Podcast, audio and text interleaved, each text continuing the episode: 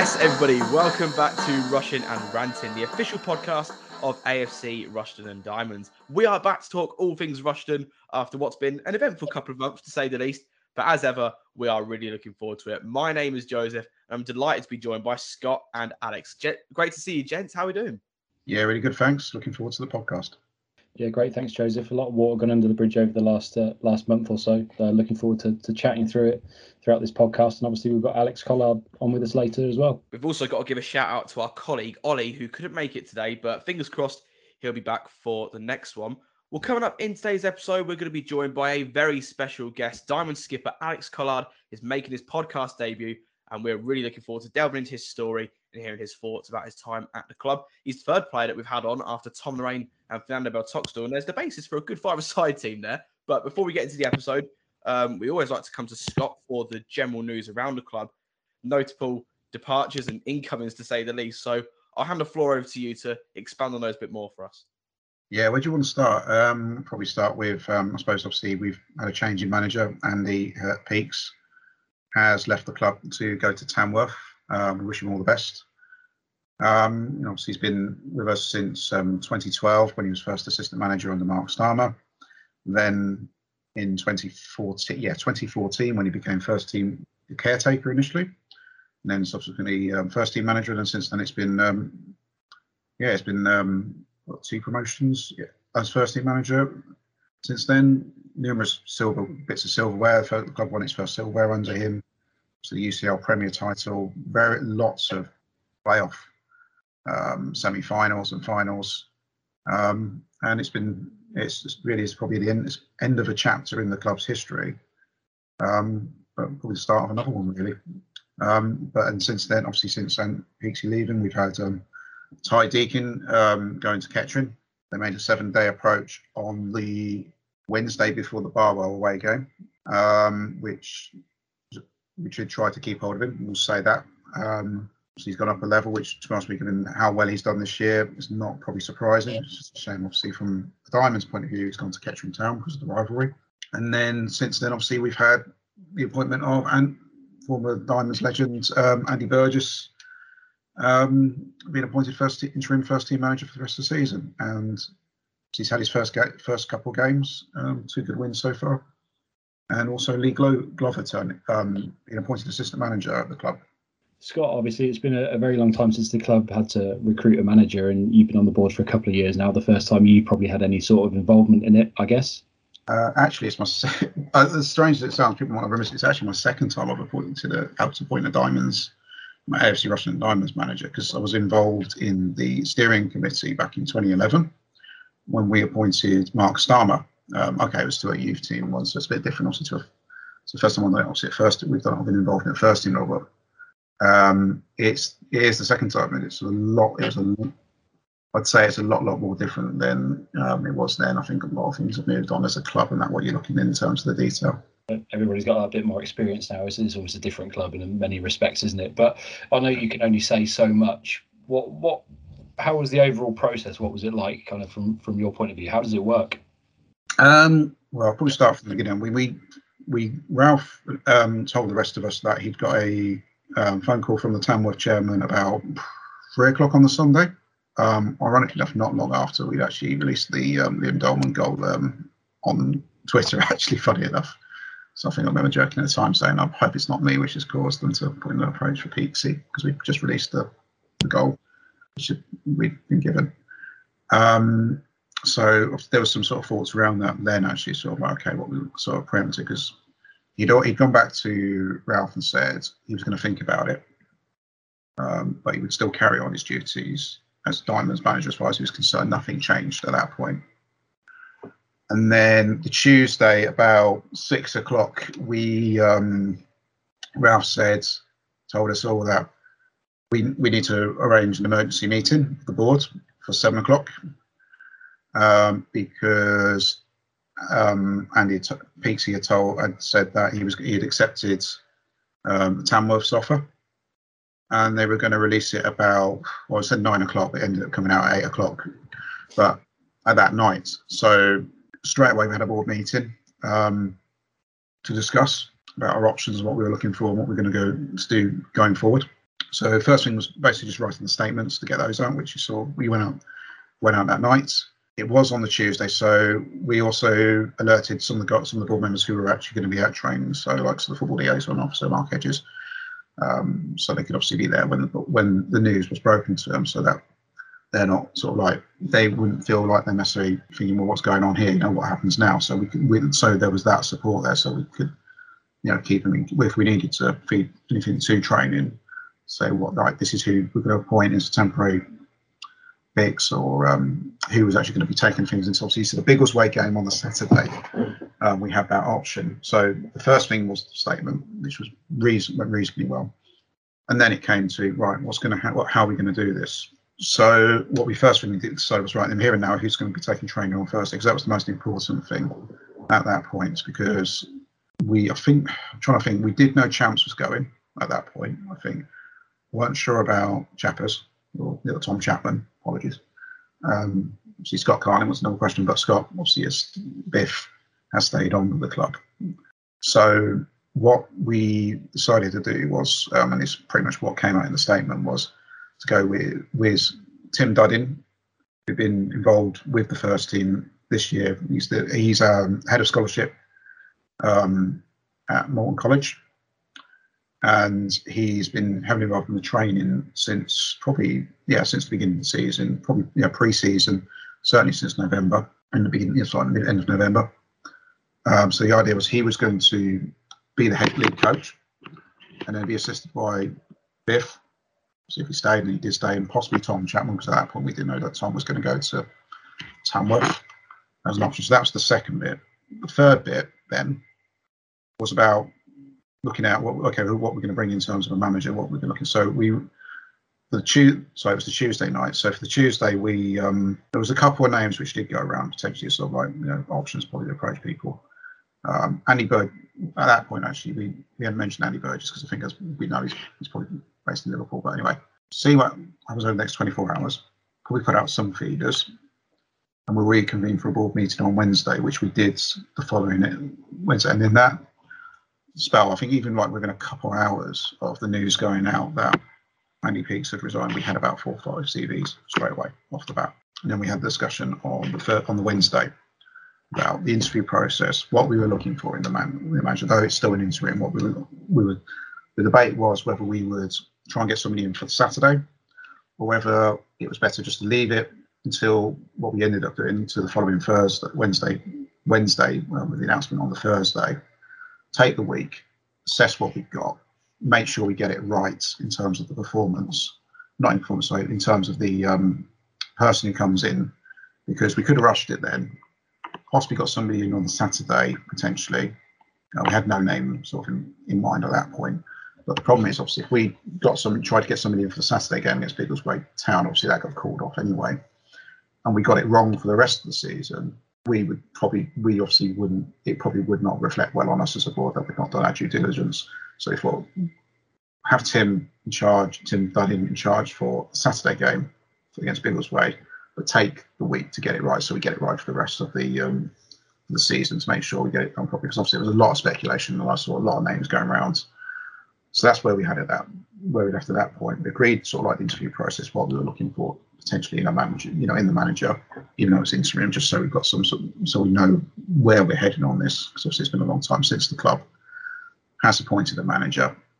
And even though they've done it before in like United Counties League days, it was a lot more. It's obviously a lot more. Now we're in the Southern League. There's a lot more to it. Obviously, a lot more around the role as you go up the leagues. Now there's a lot more you've got to consider potentially because we've got the academy coming through and other bits.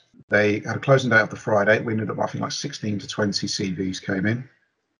Then got shortlisted to, I think it was four. And then there were interviews on the Monday and the Tuesday. And then we recon- reconvened as a board on the Wednesday. When the interviews were done by, I think it was about three board members, from memory just to feed back and report back to the board, rest of the board. And on the Wednesday, we went through um, the three candidates who had actually been interviewed. And at the end of it, we went through each one, marked them against sort of like our sort of like requirements in terms of due diligence of what we're looking for for the rest of the season, potentially also as an interim manager. And Uh, so pretty nice. Um, it was agreed that Andy Burgess was the our choice, the right choice for us going forward as a club, and he stood out as a very very strong candidate against some probably some very very strong guys, some very strong names in that mix.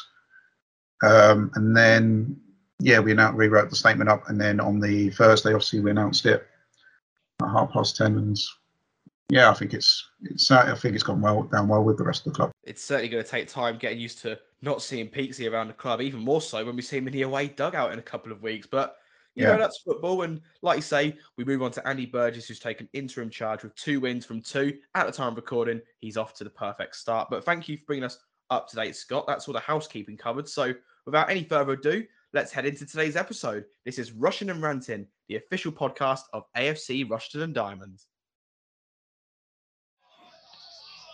So in it goes from furlongs towards Colin. Oh, we waited so long for it, but Andy Burgess has his first goal at AFC Rushden and Diamonds, and who else but the skipper, Alex Collard, to power in header from the corner. 1 0 Diamonds. And that goal coming in the 75th minute. We've got a great episode in store today because I'm delighted to welcome to the Rushing Ranting podcast the AFC Rushden Diamonds captain, Alex Collard. Well, Alex, thank you for joining us today. We really appreciate you giving up your time to speak to us today. How are you, first and foremost, and how are things going? Yeah, not too bad. No, it's an absolute pleasure. Um, obviously, never any trouble, is it, to, to come and speak to you guys? Um, yeah, no, doing all right, doing all right. Just yeah, trying to keep ourselves ticking over, keep myself fit um, for the run into the end of the season. Do you listen to many podcasts in your spare time, or are you more of a TV series kind of guy? What's your sort of thing? Do you know what? I don't really listen to podcasts. I've listened to this one, obviously, just get, get it in there. uh, no, no, I'm a bit more of a TV series, guys. Uh, yeah, you know, anything really that gets gets hold of me. Drive to Survive out on, uh, I think it's on Friday actually. So that'll be uh, that'll be one I'm going to be watching over the next week. Well, let's talk about your football then, Alex. A, a, lot of kids grow up wanting to be strikers and score goals. I mean, I was guilty of that myself. But what was it that made you become a defender? Was it something you just enjoyed more? Did you get more of a buzz off, you know, preventing goals? Um, sort of. Do you know? I, I actually, you're going to laugh when I say this. I used to play right midfield, um, like as a kid, um, because I was so much taller than everyone else. I was just so much quicker, mm. and then sort of I slowly moved backwards um, and then just one coach when I was about 14 put me in defence. And ever since then, yeah, it's it's sort of the realization that maybe there's much better technical players, much better quicker players. Um, so yeah, obviously in defence, you know, you can read the game a bit better, and yeah, it, it's it's a good feeling, you know, when you see the attacking lads scoring goals, and it's great. But equally, you know, if you you know you stop them scoring, you're never going to lose the game. So, you know, you just sort of say, right, go on then. Go and score us a goal, guys. Do you know what? I'm not surprised that you played right midfield after that assist you got against Needham Market. yeah, I'm still living off that. I'm still living off that one. Just out of curiosity, did, did you ever spend time as a forward when you were younger? Because based on your time at Diamonds alone, I, I think it's nine goals you've got since you've signed. You seem to have a knack for knowing where the net is. Yeah, I, I did actually when I was at university, I had a spell of about six games, for my university club, um, where the centre forward was injured. We had another one away. They started just playing me up front as a target man. Um, and yeah, I don't know. I, I, scored a couple of goals, but yeah, obviously for the Diamonds, it's you know I've, I do not think I've scored my feet yet for Diamonds, but yeah, well, you know if the ball comes in the box, I'll always back myself to get on the end of it somehow. You know if it comes off my head, my shoulder, my ear, I'll, I'll, get contact on it somehow. Where, where did you actually start off your football then? Because you just said about your coach uh, moving from like right wing to into the centre of defence. So where did all that begin for you? yeah. So I started at Newport, uh, Newport Pagnell. So I came through there. I think I joined them maybe when I was 13 or 14.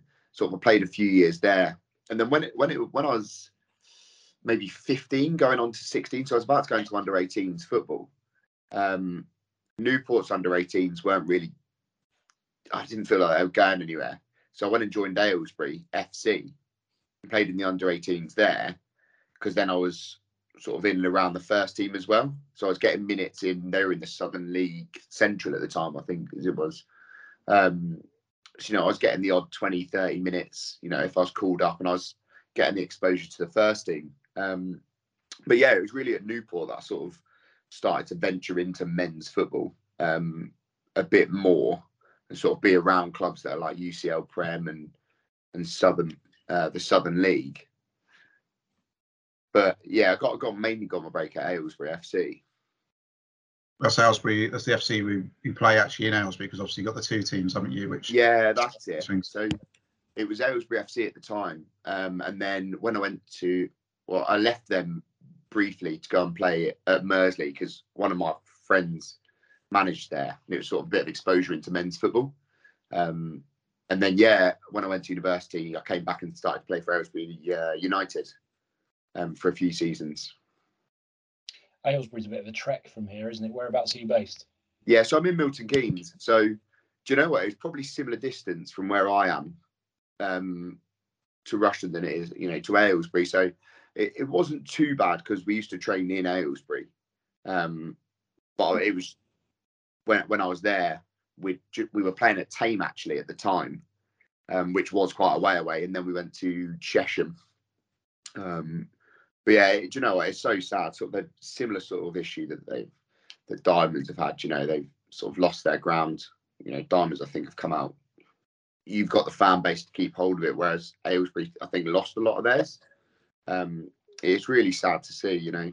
But no, it's a great club. You know, they they did great things for me, so really helped me progress. So I can't, you know, I'm very grateful to them. probably got to ask actually because if you said you played for Aylesbury United at Thame, did you ever come across the um, the club before you actually signed? Because we briefly played Aylesbury United at Tame, um, probably about 2015, I think it was. Yeah, yeah, no, I remember playing in that game. I, I think my memory serves me right. We had a player. I think our goalkeeper actually got sent off Yeah, um, we- in, late in the game, and I remember you, you had a you had a winger. I think his name was Claudio. yeah, Claudio. Claudio. And- and I think every time we played you, he scored from 30 yards out. yeah, Yeah, he did uh, it. genuinely. Yeah, I think he scored twice that game. I think it was five, five maybe. But yeah, I remember our, our central midfielder um, having to go in goal, um, and Claudio just shooting from anywhere, and you know coming in off the top left hand you know, post, and you know he's just thinking, what what what are you meant to do with this? I think there's a bit of a habit actually with Aylesbury United and their goalkeepers getting sent off because I think that happened the second time a few years later, didn't it? And it was the same Yeah. same player had to go in goal, didn't it? Yeah, that's it. Yeah, yeah. Alex, you obviously joined the Diamonds back in 2018 um, when you signed from Kempston Rovers. When did you first hear of the interest and how did that move sort of materialise? Uh, so I, I think I signed. We Wednesday. It was the December, wasn't it? Um, I think so, yeah. yeah, I actually spoke to Peaksy maybe back end of October. Um, I, I was away on work at the time, and I, I was quite busy with sort of work and sort of going through my professional career, really, um, on that side of my personal life. Um, so I just said to him like I couldn't give him the commitment he needed at the time, because I thought, you know, I'm, I'm not the sort of player that sort of turns up, and if I'm going to be part of it, I want to, I do want to be part of it. Um, but yeah, so I found out really about it because my best mate was playing for you at the time, um, Jack Westbrook. And I think we played you at Kempston in a cup game.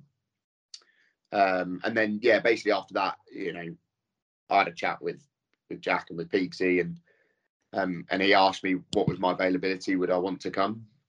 And obviously I said, yeah, obviously I'd love to come, but just at the minute, you know, I, I just need to sort myself out a little bit. Um, and then a month later, my situation pretty much changed with work, which is great. Um, I had a bit more flexibility in what I could do. Um, so that's when I said to, uh, I sort of got hold of Jack and said, look, can you ask him again? Is he interested? Um, and yeah, it, it all sort of fell into place from there. I think one of your first games was at Alvechurch. If uh, uh, it might have even been your first game. Um, Yeah. Were you expecting to kind of get, get into the team straight away? Because I think you played kind of ninety minutes straight away, straight in the team. Never really been out of it that much, apart from with injuries. Yeah. So, well, originally, I- think I was meant to play. I was meant to sign on the Tuesday before the Alvechurch. And I think we were playing, we were playing Halesowen that night at home. Um, but for some reason, there was a bit of an issue with with sort of signing. Um, so I couldn't play. But obviously, there was a bit of an injury crisis I think Bully was out, um, Jacko was out, and I think maybe Blaze had sort of been in and out the squad at the time. Um, but yeah, so I wasn't expecting to start. Um, but obviously getting, you know, you go all the way to Alvechurch, and I was thinking, oh, all right, just you know, if you get your chance, sort of take it. So Peaksy pulled me before, and he just said, look, you're going to start, which was you know music to my ears. And yeah, I've been you know, I've been dead fortunate that I've never really had a time out of the team that was sort of unforced. Um, you, you know, so I've been very fortunate in that sense. Alex Raspin just alluded to the fact that, well, I'll specify Alex Raspin because obviously we've got two Alexes on, but he just alluded to the fact that you you have been in the, the first team quite regularly and you haven't really had any period out. And I suppose working under Andy Peaks, you know, someone who takes pride in organisation, discipline, being hard to beat. As a defender, I'm sure you must have learned a hell of a lot with him in that time.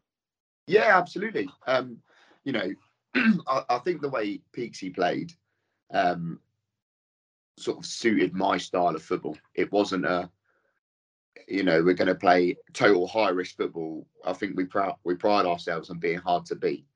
You know, if we can't go and win the game, we're not we're certainly not going to lose it easily. Mm. Um, in, that sense, so yeah, I, I, learned so much from them. You know, um, with Lammy when I first signed, sort of gave me a lot of time um, trying to help me and develop bits of my game, and then and then same with uh, champs and chappers. You know, they all spent a lot of time sort of trying to help me just with little aspects. Um, and even you know, even Burge since he's been here for the last sort of few few weeks, you know, just little bits of things that we're trying to work on to try and improve my game. So no, it's been a great learning curve since being here. You obviously missed the majority of the 2019-20 season with that injury that you sustained at South Shields. Can you remind us how that happened? Yeah, so uh, I went to um, I went to block a shot I sort of blocked the shot. My boot stayed in the ground, and my, my body just sort of my knee twisted over the top of it. Um, I actually spoke to Ralph about it, and I was adamant that it was going in the top corner if I hadn't blocked it. Um, and I, I, have him on record agreeing with me. Um, but yeah, so it was, it was, just one of those. It was a bit unfortunate, really. Um, what, how it happened, and and you know where it happened, but yeah, it, wasn't the greatest, the greatest of games for it to happen in. Thinking back to that moment when it happened, did, did you think that this, you like, did you know at the time that it was something serious? And what were the main challenges for you on that road to recovery? Because I suppose with an injury as long term as yours, it can be quite draining mentally. Did, did you feel that at all? Uh, yeah. So obviously, the first one, sort of, when it first happened, it was really strange because I sort of felt a bit of a pop in my knee. You know, I've had I've had sort of injuries before, you think, okay, you sort of do a. I felt it. And I was on the floor. I thought, right, come on, just sort of do a bit of a. Right, can I can I feel my toes? Yeah, right. Everything's attached, which is always good.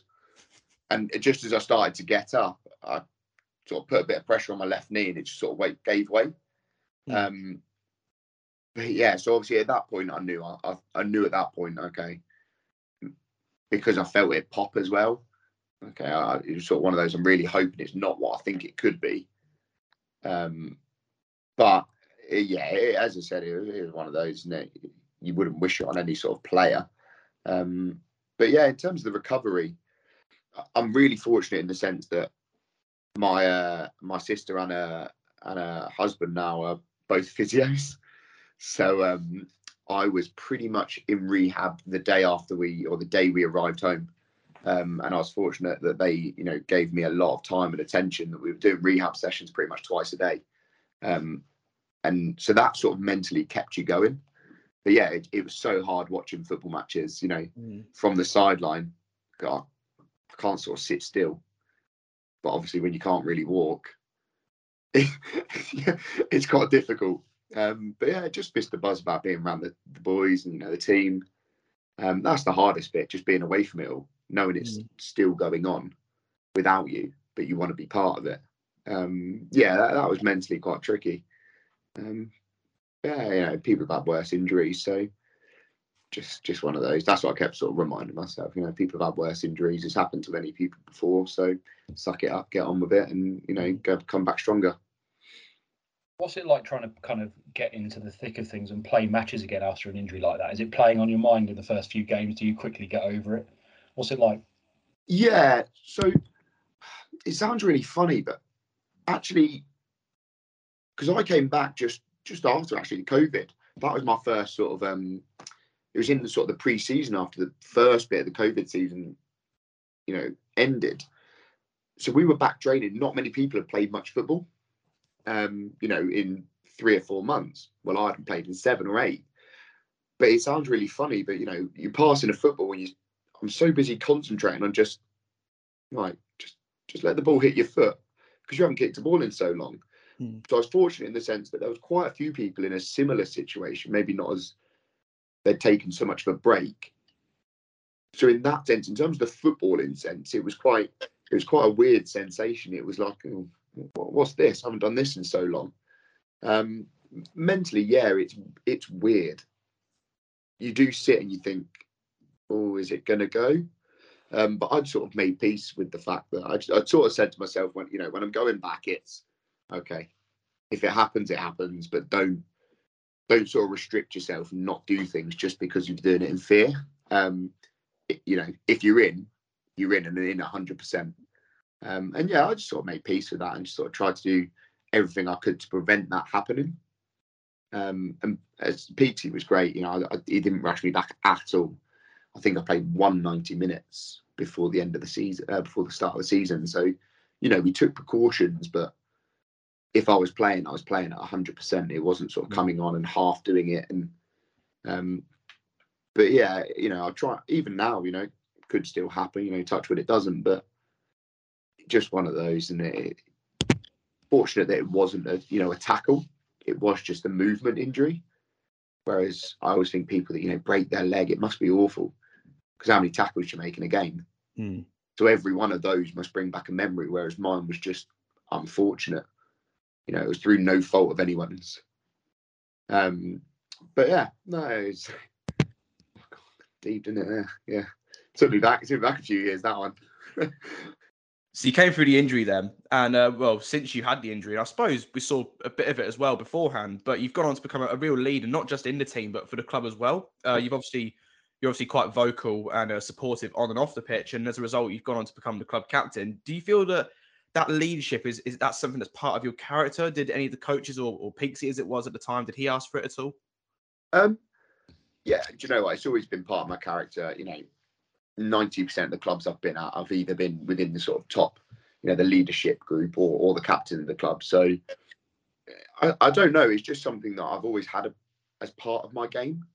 Mm. Um, you know, when you're limited in certain areas, you got to make up for it in others that uh, other people don't have. So yeah, do you know what? It, it doesn't bother me. I, I relish the sort of the challenge of it and you know, as I said, if if you can take off the stress and the the maybe the responsibility of some of the other players and allow them to go and express themselves without the restriction, um, you know, that's something you got to do. And you know, I think some people can see it as a burden, but for me, yeah, I absolutely love it. Uh, you know, I love being captain of any team, but being you know captain of this club's great. Yeah, it's really, really, really special. has won Diamonds a point, but could it be more as Nathan Shakuna goes for goal? Oh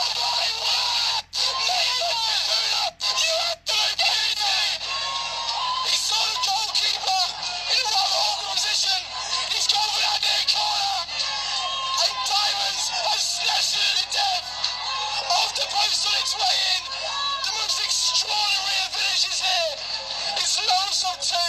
Diamonds free. What have we just seen here, Ollie? Oh my word, what a strike. I cannot believe it. Absolutely unbelievable. I think he was the only person in the ground to see that. I was just waiting for a ball towards the back post. Um, but he played, yeah, he just totally caught the keeper off guard. Um, when, it, hit the post, I thought it was going to come back out or go across goal, but it nestled into the corner. What an unbelievable strike from Nathan Shakuna in the 91st minute. Would you believe it, Joseph? We mentioned a few moments ago it's going to be late drama, and there certainly has been. Absolutely unbelievable. So I mean, at the moment, what would you say is your um sort of like your be- the best game you felt you've had so far at the club, or the one which probably stands out at the moment? Oh, That's a very good question. Uh, I, do you know what? I don't know if I can. Rem- I can't remember a game, a specific game. There's moments. There's Yeah. moments in games that I remember more. Um, you know, the, the one. Do you know what? The one actually that really stands out, sort of going back to the injury, was when I came back from. Uh, sorry, when I when I scored, I think it was against Hitchin. Um, uh, no, sorry, St Ives. Um, because I remember that as part of the season that I got injured. Um, we scored last minute. Um, and it was yeah, we were down. I think we were down to ten men. Sort of, I think it was Faz that uh, took a corner or a free kick maybe, and I scored at the back post. Um, but little moments like that, sort of, they're the things I remember.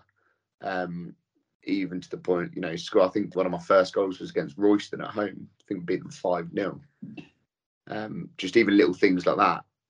Um, they're the things I remember, but I, I couldn't really pinpoint a game I remember that St Ives game really well because we were on commentary that day, and just behind us, you'd been announced as man of the match just literally seconds before the free kick went in. And to, to watch that, you know, to hear your name announced and then to see you tower up with that header a few seconds later, it was just unreal. Did, did you hear it over the PA uh, at the time?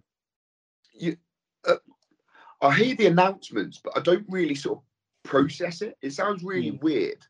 Um, so sort focused, of, it, it sort of just drowns into a noise. You know, I, heard my name called, but you just don't really, as you said, you just don't really think about it. It doesn't process in your mind that what what that means. It's oh, my name's been sort of called out. Okay, like, but yeah, no, it was yeah, that moment was was great because it was a it was a big moment in our season as well. I think, um, you know, taking us on um, pushing on to where we needed to be, which was, yeah, it's always good. Always good to score. Looking at this season, then, Alex, we'll, we'll talk about the, the, the finer details in a moment. But how would you summarise the campaign as a whole? Because I think it's been a season of two halves in many ways. It, it's no secret that we didn't get off to a great start, but I think we had all the best teams in that first, you know, few weeks. Uh, but I think since then, the, the team started to gel. We've developed some patterns of play, and we've seen some quality players, you know, brought in during the season. That and that's evident in our results in the last few months. How would you sum it all up? Yeah, I think you hit the nail on the head there. It's definitely, a, you know, a season of two halves. It was, you know, the first few, first seven games, you know, they were tough. You know, make make no mistakes. We had a tough run. Did we play well enough? No. Did we get what we deserved in a lot of the games? I think so. Um, but you know, the games that mattered, we turned up in. Um, I think it was Nuneaton. I, I, I'm quite certain it was Nuneaton. That was a game I remember because I'd just come back from injury in that game. We were looking at it going, oh, we need to win this game. Otherwise, there's going to be a gap. Because um, I think we we're beating Coalville with Joel Gassie's last minute goal. Mm. Um, so, you know, we got a couple of points, but it was right. We need to just start. We need to start getting some points on the board then I think we started to pick up a couple of results, and and yeah, you know, I, I remember Peaksy saying, I think he did an interview um, very early on. You know, we have a young team, we do. You know, at 26, I'm one of the senior players in our team. Um, so you know, we have got a young team, and it was always going to take a little bit of time to get going. Um, but you know, sticking at it, we all knew that we could do it. It was just maybe a little bit of belief, and then you, you know, we're sort of reaping the rewards of that, of sticking together. We've done the hard stuff now. It's now time, you know, we're going through the good time now. Um, but yeah, I mean, the second half of the season's been absolutely phenomenal. I think realistically, I think a lot better than a lot, maybe most people would have assumed. You know, maybe they thought would be top half, maybe pushing, looking at the playoffs. Is that a distant, a distant, you know, you know, dream? But I don't think anyone would have expected us to be where we are. Hmm. Um, and it does, yeah, it does just show the togetherness we have as a team. You know, I don't know, you're probably going to come up with some ungodly stat that we always seem to score late, but that is what we do. You know, we will just, we're so together. And, you know, as I said, we can stay in the game. I said it earlier, you know, we can stay in the game. We know we'll get a chance and we'll all work harder than the other team. So with that, we'll force them into a mistake and we'll somehow get a goal. We do it really well, and it's not an easy thing to do. Um, and that's, I think, a bit of a a theme in our second half of the season. You know, it must be great for you as a comment on the commentary team. You know, the last. Oh, minute, it's, but it's not good for the heart. Let me tell you that. you know, but it is it is very much. I, I think there were signs of it early in the season, but we maybe didn't get that luck or maybe the belief. But I mean, since then, yeah, we we're just churning out results. You know, onto the next one, like three points onto the next one. You know, if we don't win, we don't lose. You know, we Mm. make sure we don't lose the game, sort of thing. So it's just about getting points out of every game. Well, confidence is a, a massive thing in football, isn't it? They always say that winning breeds confidence. And I always look back to those consecutive league wins at Stratford and Hednesford as a, as a catalyst for change in our season. Was, was there a particular result where you could feel that things were turning around for us? Yeah, I think it was the Hednesford one because it was, you know, the Stratford game was, a, you know, we deserved, we deserved to win that game. I think, but it was a bit closer than what I thought, and I think that one was okay. Mm, Have we? Did we fluke it? Was it just a, a bumper? You know, we managed to get three points, and I think the Hednesford one actually was then going, okay, boys, we're actually hang on a minute we maybe didn't deserve to win this game, but we've managed to win it somehow. Hmm. And in the way we did it, it was going, okay. Sort of everyone's looking around going, maybe we have got something going here. You know, maybe everything we were told and were told to keep believing would happen. Maybe it's starting to happen. You know, there's one thing being told, you know, keep going, you are a good, you know. When you start to realise it and you're and I think everyone started to look around going, Yeah, come on, boys, we're on to something now and as you said, it does just breed confidence. Um, you know, doing it once, you think, okay, bit of a fluke. Twice, right here we go. You know, it sort of solidifies what you're thinking in your mind, that mentality. And yeah, you know, winning is a habit. Um, luckily, we're in quite a good habit at the minute. So Yeah, I think it probably around that Stratford, Hednesford, and also Matlock games actually, because even though obviously went out the FA Trophy, it felt like if number five minutes, or I think it was um, Ben Diamond. If he hadn't hit, no, he, actually I think it was you hit the post, wasn't it, as well? You know, if that goes in, given what happened with um, even it had gone to extra time and penalties, you know, given what um, Sneds did in against Kettering, you probably would fancy us to have possibly won the shootout and probably gone through to the next round. It felt like that entire week seemed to be like probably a, a turning point in the season, probably. yeah, absolutely. Um, you know, that that was a really funny game, Matlock, because I think we conceded two really uh, sloppy goals, but they, were, you know, they were good goals. They were good finishes, great technique. You know, we seem. I I was thinking, oh, have we slipped back into our own? You know, we don't concede many chances, and oh, here we go. They've managed to pull out two worldies, typical.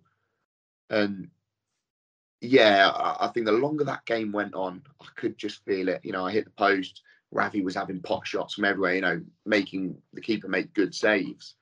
Um, I, I- I think I look at it now. I do look back at that game and think if we'd have had Ty as well in the team with us, Yeah.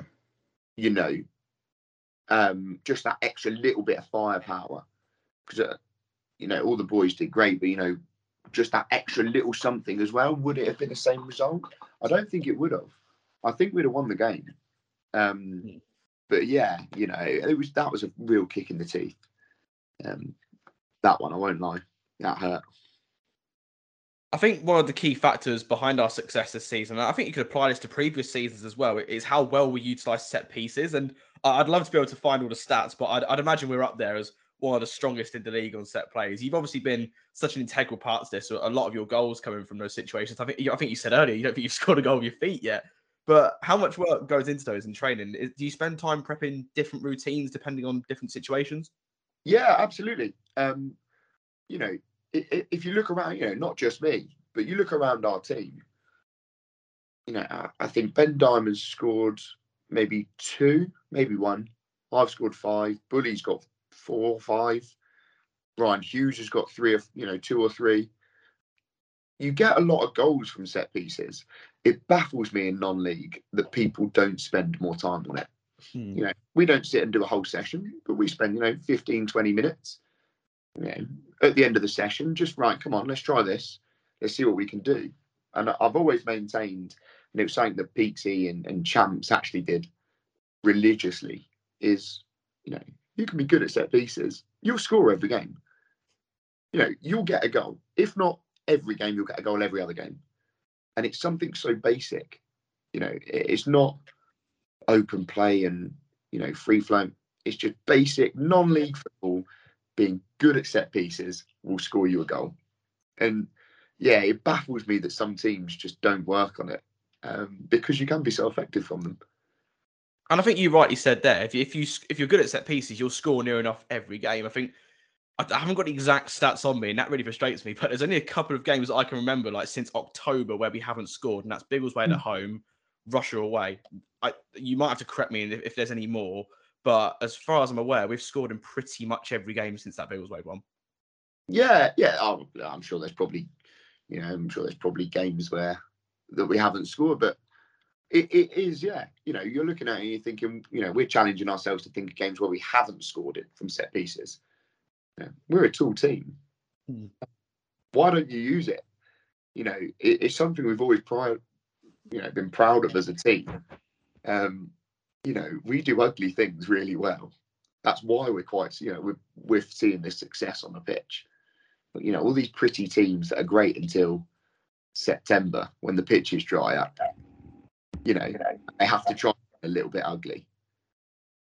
The season's, you know, 10 months, it's not two months. Hmm. It's great, but I think people are afraid of doing ugly things. And set pieces is one of them. You know, we, if you get a goal from a set piece, you know, how many how many games have we won in the last minute? But we've won the game having scored a set piece within it. Mm. That they're the fine margins that in our league and in non-league football are the difference between us being in the playoffs and us being some mid-table team. Um, you know, you probably count up the points. You know, from last-minute winners alone, or you know, set-piece winners, we're probably 15 points worth. That takes us to mid-table. You've had Yeah. Stourbridge and Hednesford recently, haven't you? Where the, the games have been settled by those those set pieces goals, where you know maybe one to eleven or in the middle of the pitch. That we're, we're similar teams, but it's those it's that, that focus on the set those set pieces, which has really won this this those games, and you know picked up four extra points. Yeah, exactly that. You know, as I said, scoring from open play isn't easy, but equally, scoring from set piece, you know, it's not an easy thing to do. You make it look easy though. Ah, yeah, I was teeing you up on that one. no, no, but it, it is something that if you can work on it, you don't need to spend hours doing it. Just a little routine, you know, try and isolate someone or, or you know, just little little things. You get a goal from it, and that does make differences. I think coming away from set pieces, one of the games that I look back at as one of the bigger ones in, in terms of league position was the Alvechurch game in January because, you know, they were fifth, we were sixth. We've gone to their place and beaten them in, in what was a real six pointer. I, I know we're a confident team because of the run that we've been on, but psychologically, you know, beating the team that's above you, and and since then we've gone on to be above them with games in hand. That must have been a massive psychological boost. Yeah, absolutely. Um, you know, we were looking at it. Don't get me wrong. We're all sort of we're riding the wave, and it's right. Let's just keep it going. Let's just keep going. We know we're good enough to be there, but it was again going back to that. We've beaten them now. Oh, okay. And if there was any doubt, there weren't after that. It was uh, this is a big game, but okay, we've come out of it and we've beaten them. Right, who's next? What's our next one? Hmm. you know, we're very much the hunters. Uh, you know, I've always looked at it like that personally. Don't look down, look up. So all the time you're looking down, the people above you are running away. So you know, the next one's Peterborough Sports. Um, but yeah, psychologically for us, that game was was massive. Um, I think it really proved to a lot of people, you know, outside of the club, inside the club, that you, you know we're not a token team to be there. We're here and we're, you know, we're top of them above us and we'll, you know, we're gaining on people. You know, they need to be checking their shoulders. And that was sort of the thing I think mentally for us. It was, well, we're not just looking below us now. It's right, who's next? Who have we got? Where are we going next? Because we need to hunt these people down, sort of thing. And that's the sort of, I think that game really gave us that. That was the game for me where really I I, I realised that in Ty Deacon we had an exceptional player. I thought he was incredible that day. Obviously, we've lost him now, unfortunately. But how does losing someone that key to the team? How has that affected the squad? Would you say? How does it affect morale? It's a funny one because I think all the guys, you know, all, all the boys realised it was a it was a step up for Ty, and he'd earned it. You know, I don't think anyone begrudged the fact that he, you know, he left because he deserved it. Losing, yeah, losing a player that's scoring goals is always tough to take. You know, we we just lost Ravi as well. You know, Ravi was a good source of goals for us. Um, or you know, assist, you know, creating things. So yeah, it, it was a big hit. Don't get me wrong, it was a big hit. But because we had the belief and the confidence, other people are starting to chip in. More so, maybe more so than they were before. You look at Nathan. Nathan's, I think, just scored his tenth goal. Tenth goal from a ten. Okay, you're probably not far away from if you said at the start of the season, how many goals do you want your ten to score? You're probably ten to fifteen goals, really, considering the amount of assists he gets as well. You know, Connor's starting to get a few goals. AJ's chipping in.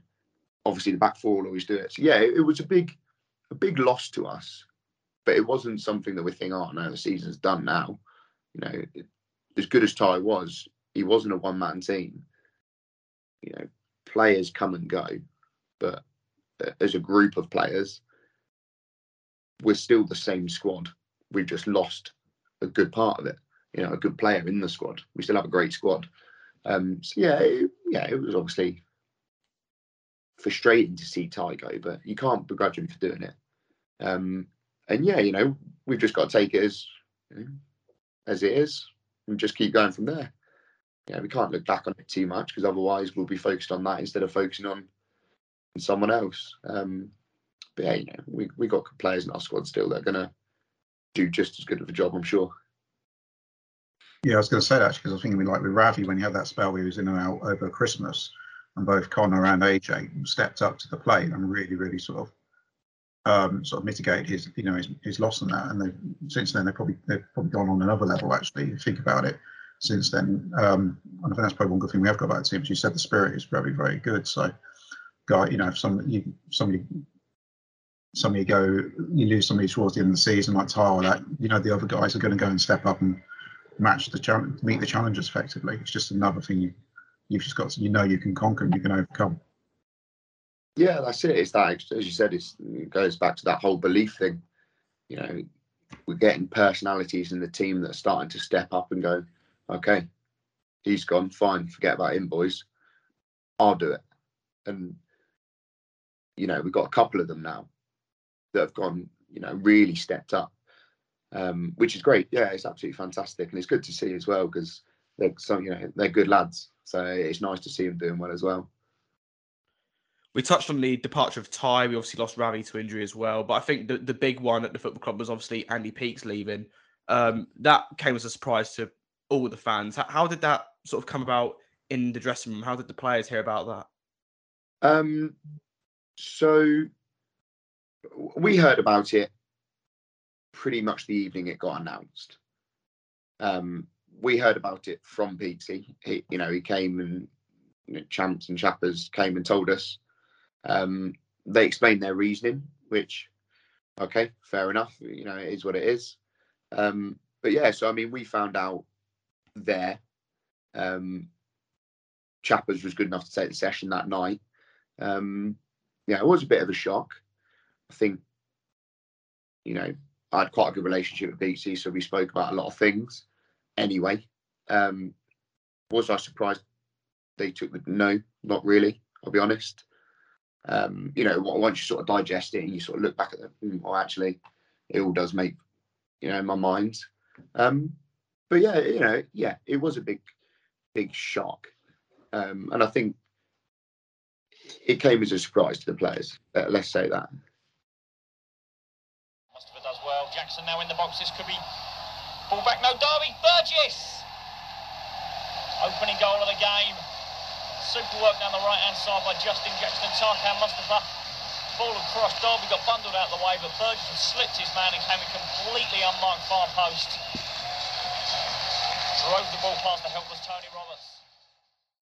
And I think as well, how difficult must that be, you know, as the captain? Because, you know, I think fans at that point would have needed reassurance because it's it would have been so easy for the team to just crumble and, you know, essentially the season just to peter out. But I think your interview that you did with John Dunham in the week was was really good for reassuring the fans. I think on behalf of everybody, I want to say thank you for that because that provided that reassurance that everybody needed. Did you feel that responsibility within you to, you know, to be the spokesman, if you like? Um, yeah, I think whether they wanted me to or not, you know, it, it, was something, as I said, you know, not to not to sort of regurgitate what we said in the interview, but it was, you know, there were a few of the senior players. You know, Bully was absolutely superb as well in the dressing room with all the boys because it was very much everyone was sort of looking, myself included. Hmm, what is happening? You know, we had a chat between us, and you know, it was very much a. They didn't make our season. You know, they certainly helped it and influenced it massively, but they didn't score the goals. They didn't, you know, make the tackles or chase down the attackers. It was that was all us. And I think that's what we said to the boys, you know, don't let this team sort of fall apart now. Um, you know, it was hard, don't get me wrong, it was hard because anyone with you know, a brain at another football club was if you were going to go and poach someone, you know, go now, you know, get them while they're down, sort of thing, and get older players. Um, but it was great, you know, all the boys, you know, stuck together, which was great. Um, you know, they were fully focused and fully bought into what we were doing. Um, and that's what we said to them. You know, I, I, said to them, you know, as long as as long as they're committed to, you know, I'll I'll make sure that every issue that they have, will, you know, I'll do my best from my capacity to make sure that we're looked after, and you know, things are spoken and communicated to us as best as they can. You know, and all I said to them, and some of the senior boys said, is just stick together um, and sort of leave everything else to us. You boys just focus on the football, and we'll you know, all players, you know, what happens at the club's irrelevant, not relevant, but sort of above what we do. But it was just a, a reassurance point to the boys. That was all, you know. And then the next week, it was announced that Andy Burgess had taken charge on an interim basis. What's he been like to work with so far? He's obviously got a lot of experience in coaching, recruitment, etc. And I'm sure you've seen that, you know, at, at, at the Real Four. Yeah, exactly. You know, Andy's been great. You know, since he's come in, he's been great. Um, as you said, it you know it's a difficult job to come into. That sounds really funny, but we were doing really well, and as I said earlier, probably a lot better than a lot of people thought. So you know, as a manager, you're coming into a team that are already flying. Well, you know, it's it's difficult to keep that going. You know, winning games isn't easy. Um, but he's been absolutely brilliant, you know, and he's he's taken to it with all the boys brilliantly. Um, you know, it, it's thing to me. I, I still remember it. You know, one of the first conversations I had to him is little tweaks. I just want to give you the extra five percent. That's all we need. You know, we're winning games, but let's let's tweak the little five percent, the little edges. You know that that are going to really take us to that next level. Um, and that was sort of music to our ears. You know, he wasn't here to make a name for himself. And I think it's really obvious he's here to help the team, not whereas, you know, some managers go and it's all about them and it's their own agenda and it's, you know, he's very much, he wants the club to do well, especially the boys. And he, he's really helping us get there. Yeah, really helping us get there. So it's been great. I mean, sessions are brilliant. All the boys are bought in. Everyone comes away from training thinking, oh, yeah, yeah, that's brilliant. That's what we need. We just needed someone to sort of fit into the mould. And he's done that absolutely superbly.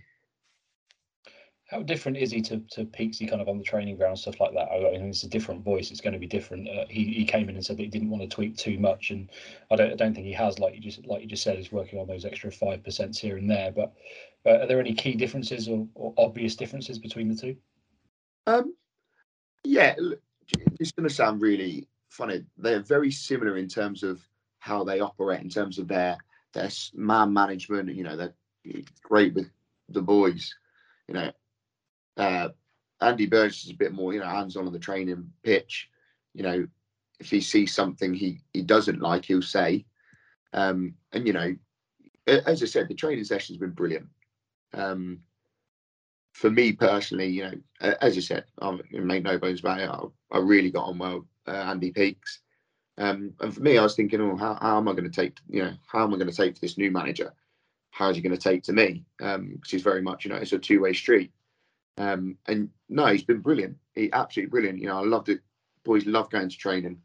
Um, we train we train hard, we work hard, and I think as I don't know, maybe you tell you, you know, as a manager, when you got players wanting to work hard in training, they're sort of buying into what you're doing. And I think that's why I'm saying they've got those similarities as well, because the boys bought in straight away. You know, there was no resistance. There was no. Right, I think we all recognised he's here to help us, and he, you know, he's been doing that as you, you know, I think you can see. Um, but yeah, no, as I said, they're they're both similar, but they are very different in other aspects. Andy's obviously had a strong uh, football league career and a, a, great career with the Diamonds. Does that mean anything to the boys, really, or do you just take it kind of on face value, how, how you see it? He's quite handy in the little five sides, I won't lie, but um, yeah, it lace up his boots if we're sure. I reckon he still do a job. Um, yeah, look, I, I think it. You know, it tells you something. You listen. It's not a, you know, oh, who's this guy? It's oh, he's got the, you know, he's got the pedigree to back it up. You know, if there's a disagreement, you've got that. Well, who am I to tell him otherwise? You know, what have I done compared to what he's done? So in, that sense, you know, I, I think it's more of a, a respect as well, just because you think, well, you know, he's done it. You know, people that talk about doing it, and there's people that have done it. Yeah, two very different things. And, and you know, he, he's done it. So you sort of take what he says and you go, okay, yeah, spot on you've obviously got off to a great start under Andy as well. You've got uh, wins over Hednesford and just recently Lowestoft. And I, I, know you weren't at the Lowestoft game, but did, did you have the chance to see Nathan in goal? Oh, the sorry, I thought you said Nathan Ingar. I was thinking, oh, I definitely didn't see that one. you know, I was, I was saying to him, I said to him on uh, Thursday. See, I, I watched the uh, the watched the highlights, um, and obviously I heard the com. I watched the uh, the YouTube clip of your commentary. And, you know, so you're hearing it, thinking, okay, what's he done? Because Nathan's always had that in him. You know, you've seen it. I think it was at Coalville that he scored three. Everyone's gone, oh my, like, what is? How has he done it? Mm. You know, you knew it was going to be special, and then when you saw it, I didn't realise how far out it was. Um, and you know, first thing I looked at it and went, "Oh, keepers," and then I, I, saw him hit it. I went, "Oh, he's hit that from a, you know, he's hit it hard as well." You know, I still tell him that the keeper was out of position, but not that you, not that you could see it in the camera, but you know, but yeah, fantastic goal, wasn't it? You know, it must have been amazing to be there and see it. With that said, then I'm, I'm going to put the million dollar question to you because I've been having this same discussion with some of the fans on Twitter. I think we all know which two goals are going to go down for goal of the season at the moment. Both of them amazing in their own right. Headless but in your opinion, at home, it so in your opinion, Bully at Tamworth or Nath at Lowestoft or any of the Alex Collard hmm. collection? oh, well, well, I tell you, what, I'll go. I'll go for the two that are going to be third and fourth. Then, um, Bully or Nathan. I suppose it's difficult because you saw Bully's one. You know, in I, the flesh. You weren't there for Lowestoft. about to say that. Bully's goal was, you know, that was special. I didn't see Nathan. Obviously, I didn't see Nathan's. But knowing what he's like, I can imagine it and seeing sort of the bits, I can imagine it being. I think I'd still go bully, mm. purely from the fact that he's a defender, so it's always good. You know, I was there, but equally I knew how good the Tamworth goalkeeper was. You know, not not saying that the the last Lowestoft one wasn't, but you know, the Tamworth. I know how good that Tamworth goalkeeper is. And to do what he did was, you know, brilliant. But if you told me it was either one of them, you wouldn't. I don't think you can have any arguments either way. Because I think with Naif's goal as well, that there was, and obviously you weren't there, but there was a bit of an ang- anger and venom about it because you know he wasn't having the best of games. I'm sure he'd admit, and you know decisions were going against him, and the, the referee even called Nando over to sort of mm. have a word before it. I think part of that actually sort of you know made him do it. You know, not many players have, have the confidence to try and do it from 40 yards or whatever it was, and obviously you, you see it every week, but he seems like the kind of player that would try things that others don't. Yeah, absolutely. You know, I, have I've played football with Nathan for years. I, I, remember being at Aylesbury United when he came in. I think he was 16. And I still to this day remember we were playing Barton Rovers away, and we were one or it was one all, and he's taking the ball and he's taking it on five or six different players. and put it in the bottom right hand corner, and everyone's just gone, oh, hang on, hang on a minute, who's this kid? You know, he's always had it in his locker. Um, and yeah, he does have that. Plays on the edge a bit. I think he's brilliant because you watch him and you think you sort of you're hearing players getting into him. And you're all sort of looking at each other, going, oh, "Wouldn't be saying that," because he's now going to do it out of spite. You know, he's going to do something ridiculous out of spite. You see it. You know, he scored. You know, the goal against Coalville. Um, I can't remember we were playing. We were playing at home. You know, he shot from forty or the halfway line. He's got it in him to do something that everyone goes, "Oh, hang on a minute," and I, I think that's exactly that's why he works so well in our team. But the other thing with Nath is he's not afraid to get his hands dirty. He puts in he, he works probably harder than any 10 that I've seen. Um that is why I think he's been you know 10 goals, numerous assists, but his work off the ball is brilliant as well. And he drags the team around him, drags us up the pitch. So no, I, I'm really glad that he scored it. You know, not that we've heard the end of it, but um, you know, I'm really, I'm really glad that he scored that goal as well. It's very much Wayne Rooney against Newcastle. I think is what's been compared with at that point where if it had been a little bit closer, it probably goes into the houses. Whereas because he got it got moved back, it's perfect. So he just hits it with anger and then it just goes straight in off the post and Yeah, onto into the opposite corner. But- Uh, Wayne's got a long way to go until he reaches that standard. yeah, exactly. Um, have mean, I mean, he's, it's his first season at, at this level, actually. So it's been quite surprising how well he's actually done, really, I suppose, really, because sometimes it, it can be quite a bit of time for players to get going and get used to it. Because I know, I think, um, I'd like Ty or that when he was at the club, was saying he was struggling to try and get used to the intensity of the fitness and that. But Nathan, it seems like he's just taking it to like a duck to water, effectively. Yeah, absolutely. You know, I I think it took a few games to get him going, and but I think he's by you know, the one thing with Nath is he'll tell you he's very honest, um, and he's very self-aware. You know, it, as you said, it, you said earlier, you know, he might not have known he was having the best games. He'd tell you, you know, oh, I didn't have a good game today, but he's, you know, ever since he's come in, he's never changed the way he plays, nor should he what we've learned to do is mold how he play. You know, how can we get the best out of him? We know what he can do. You know, he, he's got as much ability as anyone in our league. You know, he's technically up there with some of the best in our league. And it's just really trying to get that out of him. How do we how do we maximise that? You know, very similar to when we brought Ravi in. Ravi was typically a player that we'd never really had before. Well, how do we work to try and get the most out of Ravi? You know, we don't want to change him we want to tweak a little bits, but we don't want to change them. How do we get the most? Um, but yeah, you know, Nate's been great. He's a good lad as well. You know, as I said, so I'm really happy he's doing well, and just just hope he sticks at it in terms of you know with the goals, keeps working hard, keeps his feet grounded. Because yeah, you know, he can, he can still go a long way. I suppose just looking at from your perspective, I think you've had quite a few partners, um, especially early doors of the season. Have you found that with the guys? 'Cause I think you've had you've had Hughesy, you've had Patrick, Paddy, you've had um, obviously Liam. And how's that been for you this season, especially with some of the guys pushing up and especially when Woody was injured, you know, jump stepping into the breach to to be counted. Yeah, it, it's it's quite a funny one, defender, because it is a lot about relationships. You know, understanding how each other play. Um, and obviously, I, I play quite a lot with Bully now. You know, we've played a lot of games together, so we sort of got that understanding. But you know, you look at Hughesy, for example. Hughesy has been. I, I, genuinely think he was playing earlier on the season. We were playing together. It was Stratford at home, uh, Stratford away. Sorry, a few months ago. He was fantastic. You know, absolutely brilliant. Um, against Nuneaton away in that game that I said um, earlier. You know, fantastic. I think when you've got a squad like that that you can rely on these people, all of us, you know, you wouldn't begrudge any of us starting. You know, at all because everyone's come in and done so well.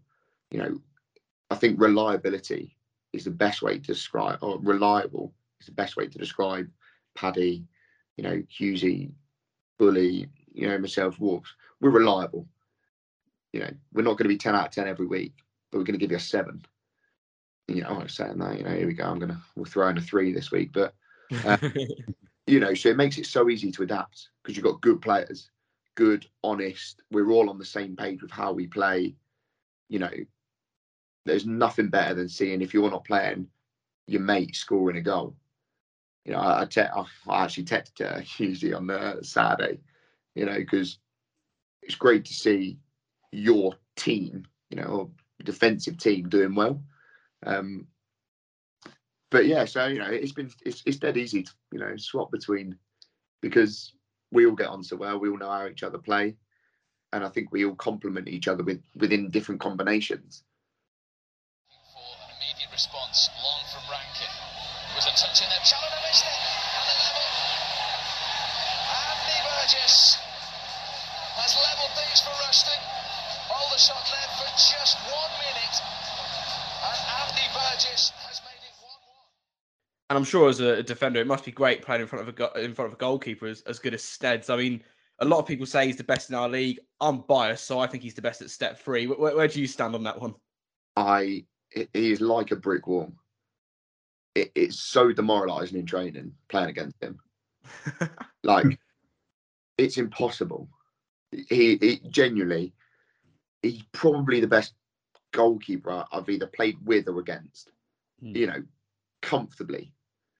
Yeah, yeah, he, he's he's great, and uh, yeah, as a defender, it sort of gives you confidence. 'cause You think, not that you want to make a mistake, but you always go, oh, if I do, get past that wall in the goal, you know.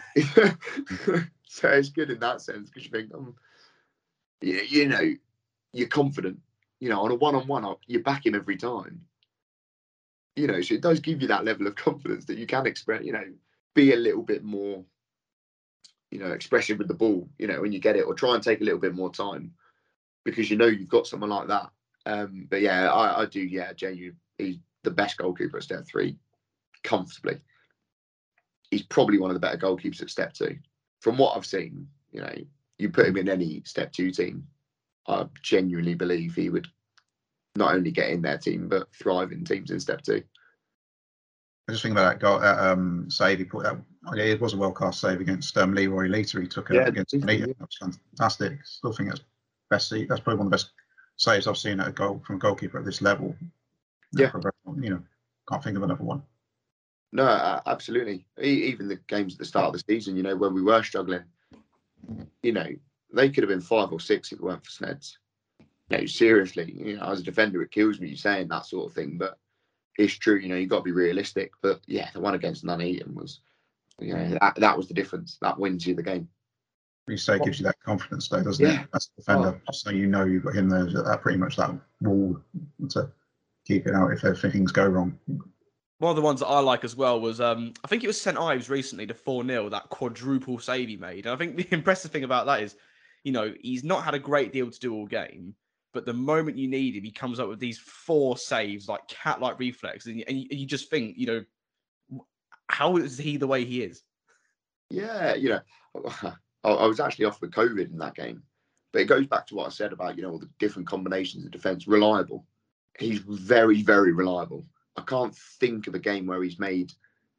I mean, if he's made one two mistakes this season, I'll be amazed.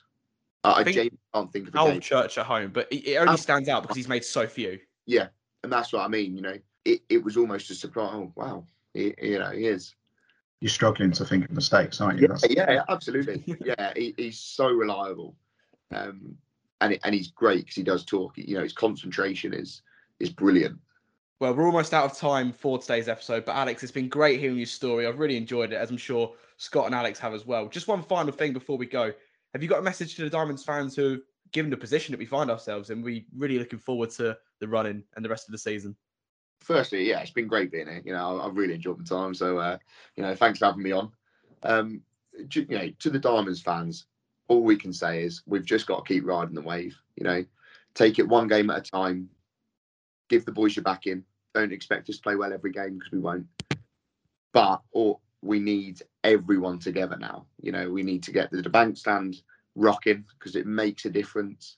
You know, all those little five percent keep saying it, but they're the difference. And and I think as fans, you don't realise actually what what you can do. You can give us that extra little something, and in games we're going to need it. You know, because we're doing well, but we just got to keep together. You know, trust trust the process, trust the games. We'll keep working hard, um, and just keep supporting us and and enjoy it. that's the that's the main thing. Just enjoy it. Fantastic. Well, thank you once again for your time, Alex. And of course, we wish you all the best for the rest of the season. Hopefully, we can finish in those playoffs, and then I guess we'll we'll see what happens from there. But Scott and Alex Raspin, thank you once again. It's been a pleasure recording with you both as ever. And thanks to you guys for tuning in. Don't forget, you can find us on social media.